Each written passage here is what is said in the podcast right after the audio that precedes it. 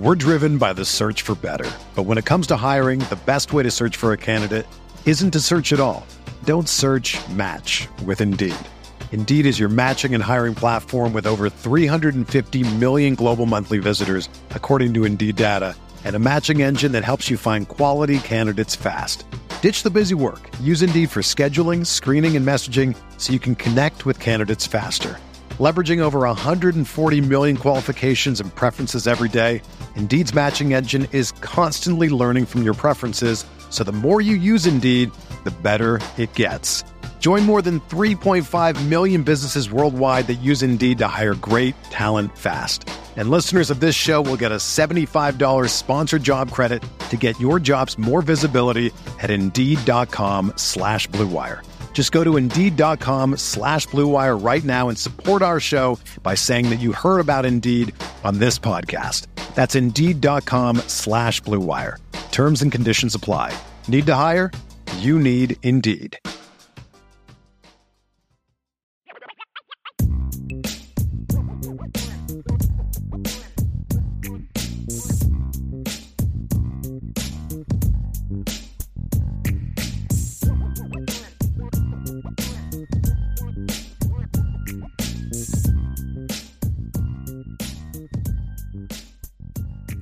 Let's get to some super chat, Sean. You ready to rock and roll with these? Let's do it. All right. So I'm actually going to flip it up a little bit. Let's keep people on their toes, Sean. I'm actually going to read the questions this time, and I'll let you kick off things with the answers. So we'll start off with my man DMND13. This is Notre Dame's best coordinator duo since, duo since when? Best head coach OC DC trio since when? Best overall staff since when? So let's start with the first part, Sean. Mm-hmm. This is Notre Dame's best coordinator duo since when? Hmm? 90s, right? I would say Alvarez and that'd be 89. Lou was the, the play Lou called right. play, so Lou right. and Alvarez in 1989. Yeah. Yeah. Yeah. Because the the um the the so like if you talk to some folks who maybe were a little bit older and and because Jim Strong was the was the OC in 89 uh, and 88 and 89 but again as you said lou was the play caller which is right. the premise of what we're talking about here. Barry alvarez did obviously phenomenal with those two teams but uh, if you talk to some people around the program they'll tell you those early 90 offenses were really really good but not a lot of people liked um, rick minter and uh, gary darnell no no. Those were the issues. No. the coordinators were the issues. Yeah. Um, you know, and then of course you you know you get into the Davie era, and and and Davie was a good D coordinator, but he wasn't. I don't think he was the he he wasn't as good as the reputation maybe that people had. And by then, you know, I, I don't know that Lou was as locked in to doing. You, you, you know, think, we've heard a lot of things about he was doing more recruiting. Or wasn't doing as much recruiting. Was doing more of the yeah. speaking and things like that, and and wasn't quite the same guy he was early do, on. Do you think Lou fell prey to teams that made it tough, like in his hire? Right? Like you know, he they had close games with Texas A&M. All of a sudden, Bob Davie is like it's like it's almost like the guys that he faced that he felt like, oh, okay, they gave us a little run for our money. Like, yo, you know, maybe maybe I should bring them here instead mm. of hmm. you know just going outside of the box and. That's an interesting take. That's a very interesting take. Uh, I mean, well, who would it be other than because Minter was yeah. did Minter come? Where did he come from? Pitt? What? Where did Minter come from? Let me go find it real quick. I'll find the Minter one. Yeah, because yeah, I mean Bob Davie came from A and M, although mm-hmm. you know RC Slocum obviously was running those defenses. But let's see where uh, where Rick Minter came from. Rick Minter previously was coaching at before Notre Dame. He was the defense. He was where we at 1988. Boy, that guy's coached a lot of dang places. uh, he was at Notre Dame from 92, 93. Before that, he was at Ball State. Ball State. The coordinator at Ball State. So yeah. Okay. That, now let's see. Look at Gary Darnell. Darnell. Gary Darnell before he came to Notre Dame was at Florida. Florida. He was a okay. DC at Florida. So, um, yeah, those those are interesting, interesting hires. Yeah, yeah. Um, I think Maybe. Charlie fell victim to that with John Tenuta. Yeah, I think yeah. he, I think, I think John Tenuta gave him fits in 20, 2006. Mm-hmm. and he's like, this guy's a really good coach, and he yeah. really wasn't. We're driven by the search for better. But when it comes to hiring, the best way to search for a candidate isn't to search at all. Don't search match with Indeed. Indeed is your matching and hiring platform with over 350 million global monthly visitors, according to Indeed data, and a matching engine that helps you find quality candidates fast. Ditch the busy work. Use Indeed for scheduling, screening, and messaging so you can connect with candidates faster. Leveraging over 140 million qualifications and preferences every day, Indeed's matching engine is constantly learning from your preferences, so the more you use Indeed, the better it gets. Join more than 3.5 million businesses worldwide that use Indeed to hire great talent fast. And listeners of this show will get a $75 sponsored job credit to get your jobs more visibility at Indeed.com slash BlueWire. Just go to Indeed.com slash BlueWire right now and support our show by saying that you heard about Indeed on this podcast. That's Indeed.com slash BlueWire. Terms and conditions apply. Need to hire? You need Indeed. I'll say I think the the best OC DC combo in in, in the last I'll, I'll say it's actually the best combo. This here's the combos that are in consideration for me. 2017, Mike Elko, Chip Long, to me Yes. was really good. Yeah. With all due respect to Clark Lea, who who had better defenses than Mike Elko because he built on the foundation that Mike Elko laid. Mhm. The Chip Long, Mike Elko 2017 was really dynamic. Chuck Martin, Bob Diaco in 2012 was pretty good as well. Uh, although I, I don't know that Chuck Martin had as much say as maybe Mike Denbrock had. I would have loved to have seen Mike Denbrock and Mike Elko in 2017. Yeah. I really would have loved to have seen that. Uh, and, and, you know, you look at Charlie's era. I mean, Charlie was the OC. He never had a good defensive coordinator. no. Never. Uh, Ty, terrible coordinator combination, especially on offense. I mean, Bill Diedrick, nice guy, I've heard, but just no. And then you look at Bob Davie. I mean, Bob Davie had some some years where you thought he had made some great hires. I mean, I remember when he hired Kevin Rogers, I was like, "Hey, this is this is going to be all right," you know. And and Jim Colletto had come from Purdue, and he had had a you know Jim Colletto like on paper. This is the thing about Bob Davie. On paper, some of the moves that Bob Davie made made a lot of sense. I mean, if you remember, Sean, when he hired Jim Colletto, Jim Colletto was the head coach at Purdue. Right. And he was an O- he was, and before that, he was the OC at Ohio State and Arizona State. Like that hire made a lot of sense. But and, and then and he hired uh, Greg Mattison was his first D coordinator. Was a good football coach, and then he hires Kevin Rogers from Virginia Tech, who had done a really good job at Virginia Tech, and or I mean, excuse me, at Syracuse. I'm sorry, Right. with like with um Donovan McNabb. I- and was- yeah, no. yeah, yeah. He was because McNabb was in '98. He was Yeah. it was his last year, so he had he was the OC the last two years under Donovan, and and uh, and he was the quarterbacks coach when Marvin Graves was there. Yeah. So like he he but but then Davie never let him run the offense the way he wanted to run the, The offense. That was always the problem. So so Davie actually on paper had some pretty good staffs with with Jim Colletto and Greg Mattison and then Kevin Rogers and Greg Mattison. He just never let him he never let the offensive coaches coach Mhm. he was always trying to like He just never let them establish an identity. So on paper, when you look at Charlie, Ty, and Davie, Davie actually had the better on paper coaching staffs. He was just kind of the big issue, and and and he was also suffering from. He was the he was the Manchurian candidate of head coaches. He was the ad because he went behind Lou's back, and there's a Yeah. lot of sat you know stuff where he kind of got in the right people's and like, hey, we'll prop this guy up because he's going to do what we say, Mhm. and he's not going to rock the boat. And he just complained about, you know what I mean? He he wasn't rocking the boat because Lou would go in there and just demand stuff. Right. You can't do this, Lou. So screw you. I'm going to do it anyway. I'm Lou Holtz. You know what I mean? Like, or Davie was going to kind of, you know, uh, be a go along. get Capitulate, along- Yeah, yeah. exactly. And and so he was the problem. He actually had some good coaches on that staff. I mean, Urban Meyer was on his staff. I mean, he had some good football coaches on that staff. And and what's funny is Ty actually had a pretty good staff. He just had bad coordinators, and he wasn't a very good coach. I mean, but like he had, I mean, there was one year, Sean, I forget what year it was. He had Mike Denbrock, Trent Miles, uh, Steve Wilkes, Uh, I mean, they had some good coaches on their staff, and I actually thought Kent Baer was a pretty decent coach as well. But it, it was interesting to watch, like position coach. Yeah, Uh, it was interesting to watch some of those assistants go on to have success. But he was bad in his coordinator. I mean, his offensive coordinator was hires were really bad. yeah. But um, yeah, I mean, seventeen in the last twenty five years. Would you say seventeen? Chip Long That's and Mike Elko is the best that we've seen. Best duo, and then Yeah, they probably the the best best, duo. trio. Yeah, yeah. Yeah, So yeah, I mean that's yeah. That I mean, gosh, it's kind of yeah. yeah.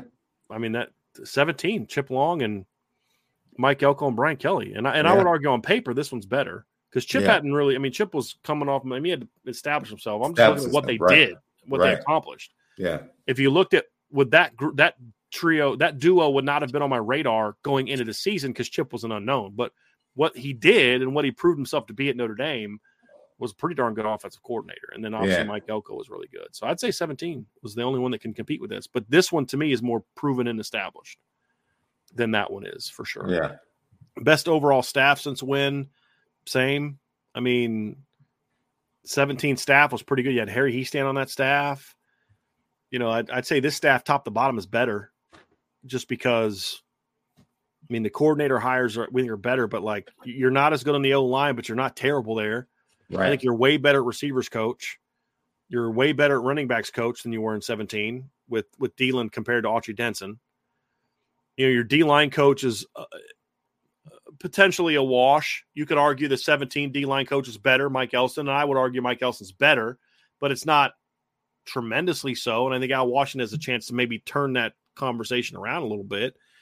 You know, linebackers coach, you know, Max Bull, I thought did a pretty heck of a job. And with all due respect to whoever was coaching the secondary, they're not Mike Mickens. So I, I think this is the best coaching staff he's had. I mean, the early 90s coaching staffs were excellent. They just didn't have good D coordinators, but the overall staffs were really good. So overall staff, Sean, it's the early 90s, since the early 90s. I mean, yeah, Joe Moore coaching the O line. I mean, those were some darn good coaching staffs. So, I mean, in, in anytime you're talking about something's the best since when Lou Holtz was here, that's a that's a place to be. Iden Banami, my man, with the question: Do all these hiring con- hirings and contracts have Pete Bevacqua's name all over it? Well, probably have a signature since he's running things now. But what would you say, Sean? Do you think these are Pete Bevacqua moves? Do you think these would not have happened with Jack Swarbrick? What are your thoughts on that? I think the apparel deal was in the works. I think they just went through the motions of like hearing from Adidas, hearing from Nike, but I think that had been in the works. Definitely, you know, the funding and getting the funding for all of these upgrades to facilities had been in the works for years. So the only aspect that I think Pete is probably directly connected to would be the TV deal. Uh, from a consulting standpoint, I think that was something that probably real negotiations started last year and kind of coincide when Pete was actually having conversations with Jack, having conversations with Marcus Freeman, you know, so that kind of coincides. But the other things, I think the ball was rolling on those things, and and that's that's going to be Jack Swarbrick's legacy. Right. His legacy is going to continue for if Notre Dame wins a championship, you're going to have to give you have to give Jack some credit. To your point, For that. Sean, Pete Bevacqua is not coming in here as part of a coup to overthrow Jack Swarbrick. Hmm. Jack Swarbrick had a role in finding his replacement. So, yes, right. I mean, that's Mhm. here's a question, Sean, from Brent Smith. Who is a better football coach, Ryan Day or Brian Kelly? Brian Kelly. Yeah, easy answer. That's Yeah. not even com- that's that's not even close. No, Not even close. nope. Brent Smith also asked, how many points will Notre Dame average per game in 2024? What's an acceptable number? 35 to 37 and a half. He's asking if that's an acceptable number. I think they're going to average 30 over 38, hmm honestly. When it's all said and done, especially against this schedule. Yeah, I I think they're going to average over 38. I, Yeah. Anything under I anything under 37 would I would be disappointed. It depends on why. And he, at the end of the day, Sean, I'll be surprised if it's under 37. Mm-hmm. But if they're at 36 and a half, but it's because they're not running the score up. Because like some of the teams that we look at, like the MAC, they're not the, the MAC teams are somebody Andrew Gilmore, somebody, oh, I can't believe they're playing two MAC teams. I'm like, well, Ohio State plays playing two MAC teams. Penn State's playing two MAC teams. Like, this isn't normal. This isn't abnormal. But the thing about the two MAC teams, they were both bowl teams last year. Miami won 11 games. They're not going to go hang 52 on Miami like they did last time, and because they didn't they didn't play well against Miami in, in 17, and they still hung 52 yeah. on them. Yeah. If they hang 52 on them this year, it's like that's a heck of a freaking game.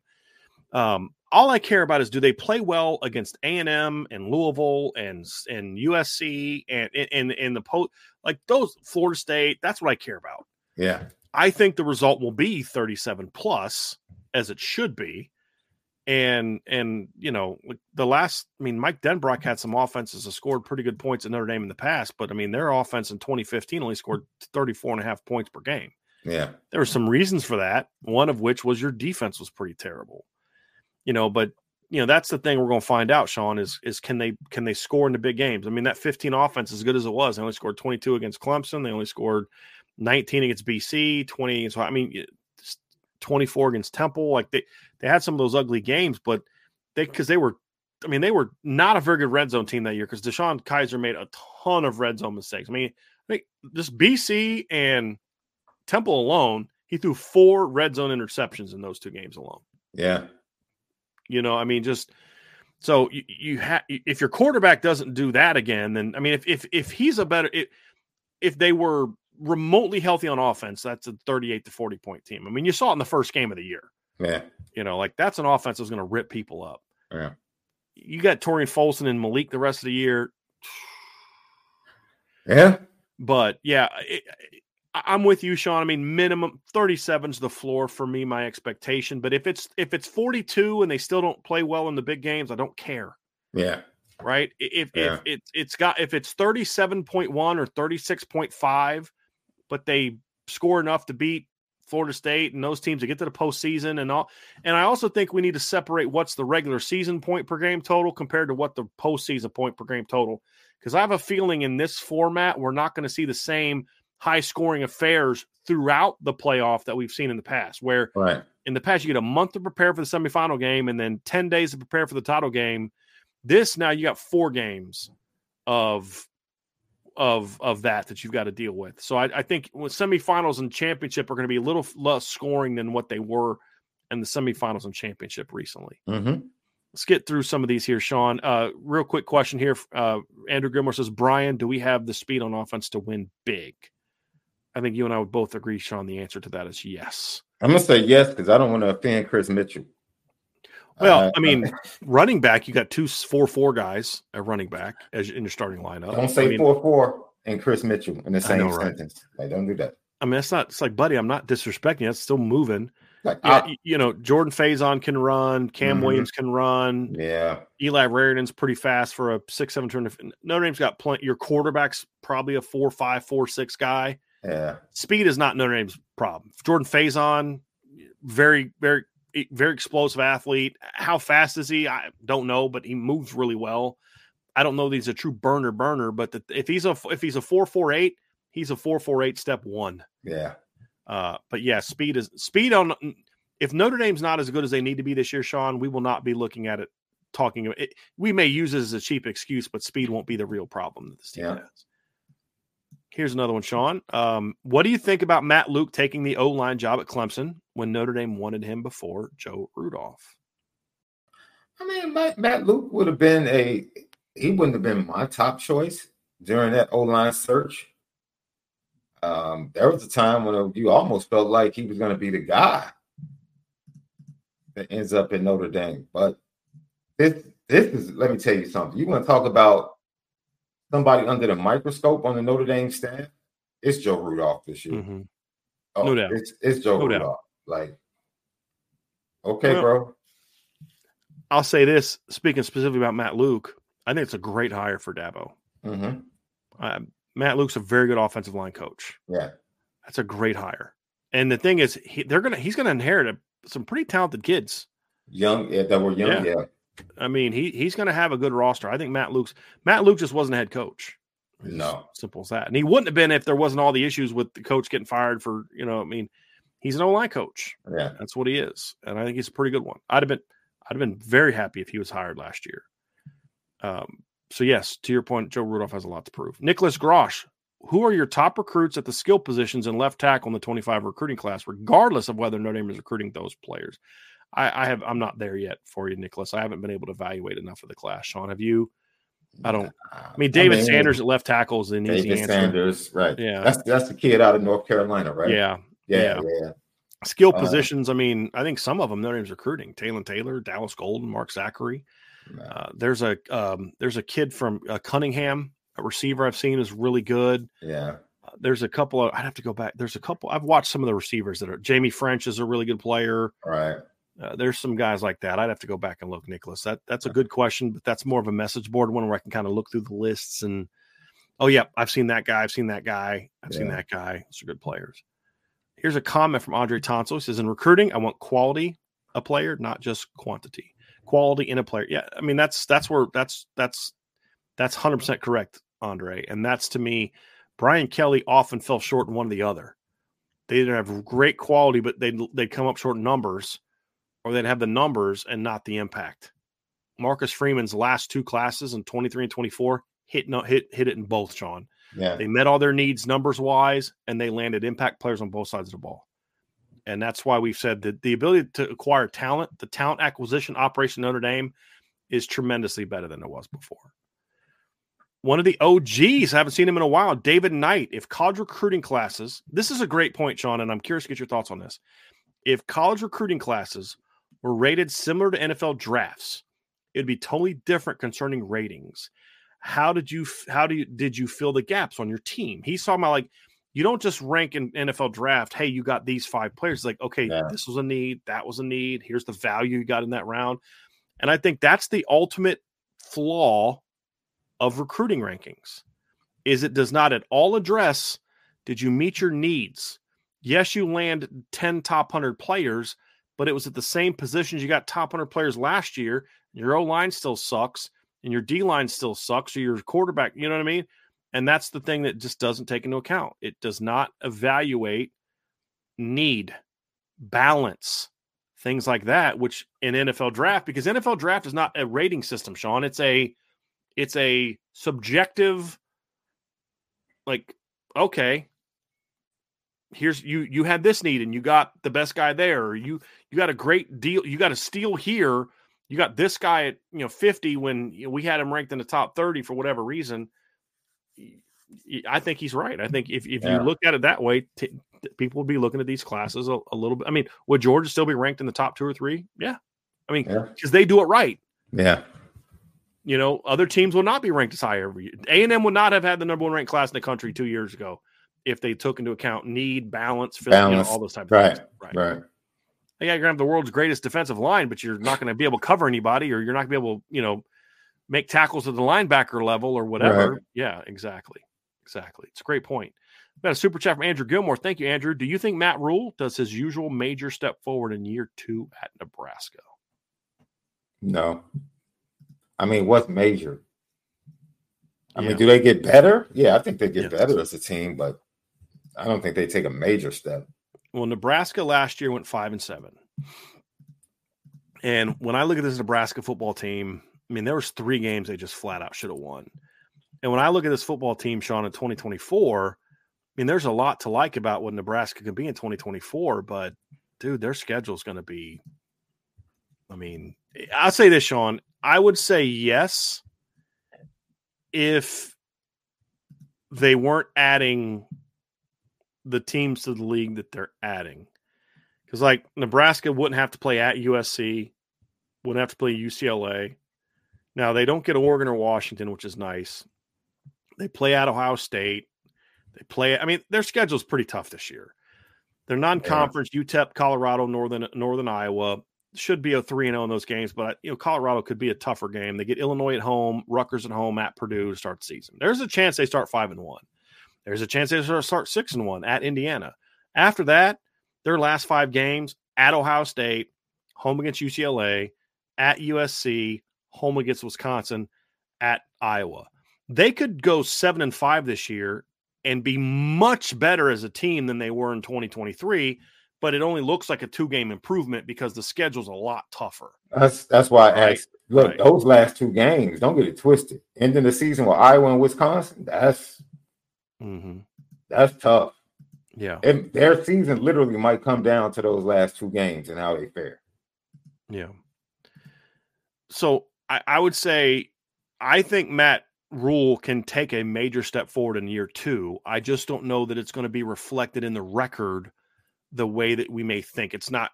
I mean, yeah. if he's if they're ten and two this year against that schedule with that roster, which is better but not great, he's in the national coach of the year conversation. If they go nine and three, that's a heck of a coaching job, but it would it won't necessarily look like a huge step forward. Yeah. If they win seven or more games, that's a good that's a pretty good step forward.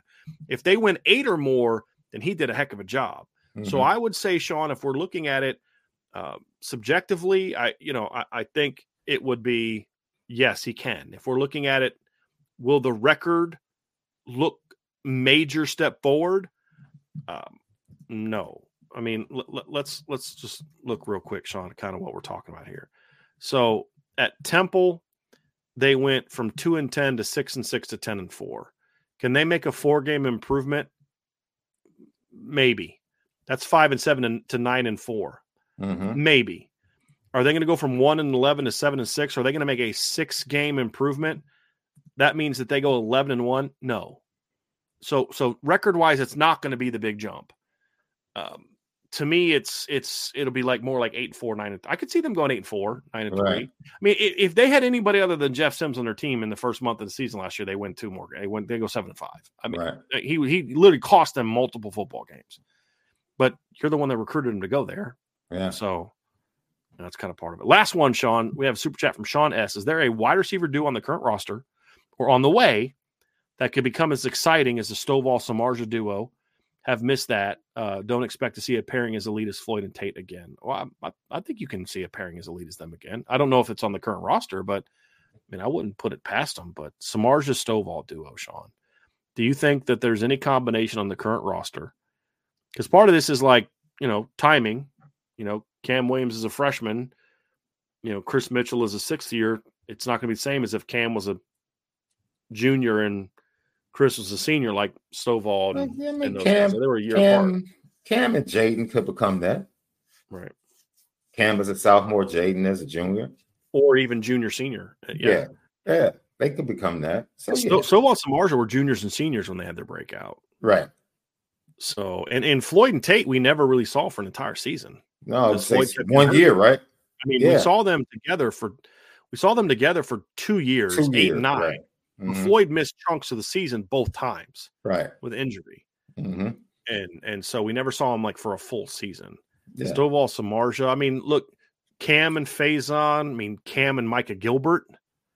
Um, you know, Gilbert and Great. I mean, like so that's the thing. There's plenty of combinations that could become that, Sean. I mean, yeah. certainly. And then what are they going to add in 25? I mean, yeah. So yeah, I, I could see that. I could see them. Now it's going to look different because they're different types of players. But I could see some combination of Jordan Faison, Jaden Greathouse, Cam Williams, Micah Gilbert, with whatever they get in 2025 that could be Stovall and Samardzija when they get older. Certainly. I but I think what what could make them so good is that – it won't just be Stovall Samardzija with Matt Shelton. It won't be Samardzija and McKnight with David Grimes. Right. Right. And then Robby Parris or whoever else coming off the bench. Like what, right. what can make this dynamic is maybe you don't have a one two that's Stovall Samardzija or Floyd and Tate, but your three, your four, your five, your six are going to be way better than the three, four, five, and six of those past teams. Like, are they are they going to have a Justin Jefferson, Ja'Marr Chase? No, I don't see that on the current roster now. But I also wouldn't have seen Justin Jefferson be that as a true freshman either. No, but like no. I don't see that. But it's it's more about. But good lord, this group of four or five guys with the tight ends are just dynamic. And yeah. and to me, it, it's the all there's there, there's you can win that way also. It's almost like well, in a different way, because they had a star. I don't know if they had duos, but it just seems like Oklahoma would just have like whoever the seniors were were really good, and then they would have a CeeDee Lamb as a freshman. you know what I'm saying? That would get like five to seven snaps a game, make a play, and they just kept kept. And then when that guy graduates, mm-hmm. the next guy steps in. Yeah, yeah, yeah. Well, like USC had some offenses like that where they had great offenses, but they had like no number one receiver. No, they had like three or four really good players. Yeah, you know, and yeah. um, remember Steve Smith was like the third receiver on that that that uh 0506 team, but Steve Smith was making huge plays. Right. Right. That Dwayne Jarrett, Steve I mean, Smith. Like Dwayne Jarrett to me was not a star. No. I mean, he put up big numbers, but like you said, you had Steve Smith, you had Dominique Byrd, you had mm-hmm. Reggie coming out of the backfield. I mean, that's that's the thing is like you, you can have depth of talent as well as not, you know, yeah, as and not just studs, you know. So I think Steve, like, I'm trying to think some some different units like that, but like I thought Tennessee was a lot like that. I never, I didn't think any of those Tennessee kids last year were stars. And I know no. they were drafted high. I thought they were they were more about the they were all very good players, but it was the it was the the, the group of them together is what made them so dangerous. Jalin Hyatt, Bru McCoy, you know, Cedric mm-hmm. Tillman, Squirrel White, Ramel Keyton. I mean, it just they had somebody could hurt you mm-hmm. in different games depending on who you tried to who you tried to stop. Somebody could beat you and it you know so you could take this one guy out of the game but then this other guy was going to step up and make plays against you you know and and that's that's to me what made him really hard to defend and and it also helped them be able to be successful even though they lost players i mean you know you had you had cedric tillman get hurt and you know he doesn't play against alabama so Ramel Keyton steps in and catches five passes for 78 yards. You know what I mean? I mean, Bru McCoy goes out in that game and catches two passes for 38 yards. You know what I mean? And of course, Jalin Hyatt went off. So um, it's that. It's it's that depth of talent plus what they have at tight end and, and the running back that's going to make it so good. So Sean, my man, that's going to do it thank you to the super chats. Why don't you go and take us out of here, man? Hey, thanks everybody joining us on the RTCF show right here, Irish Breakdown. Don't forget for all your recruiting news, intel, and just overall great conversation amongst the Notre Dame fan base and IB Nation. You need to go sign up boards.irishbreakdown.com. Very inexpensive. You definitely get the bang for your buck. Go to YouTube. Make sure you subscribe. Hit the like button. Hit the notification bell and share and let everybody know Irish Breakdown is the place to be. For Bryan Driskell, I'm Sean Davis. Have a fantastic rest, of your weekend, and we'll see you next time right here on the Irish Breakdown Podcast.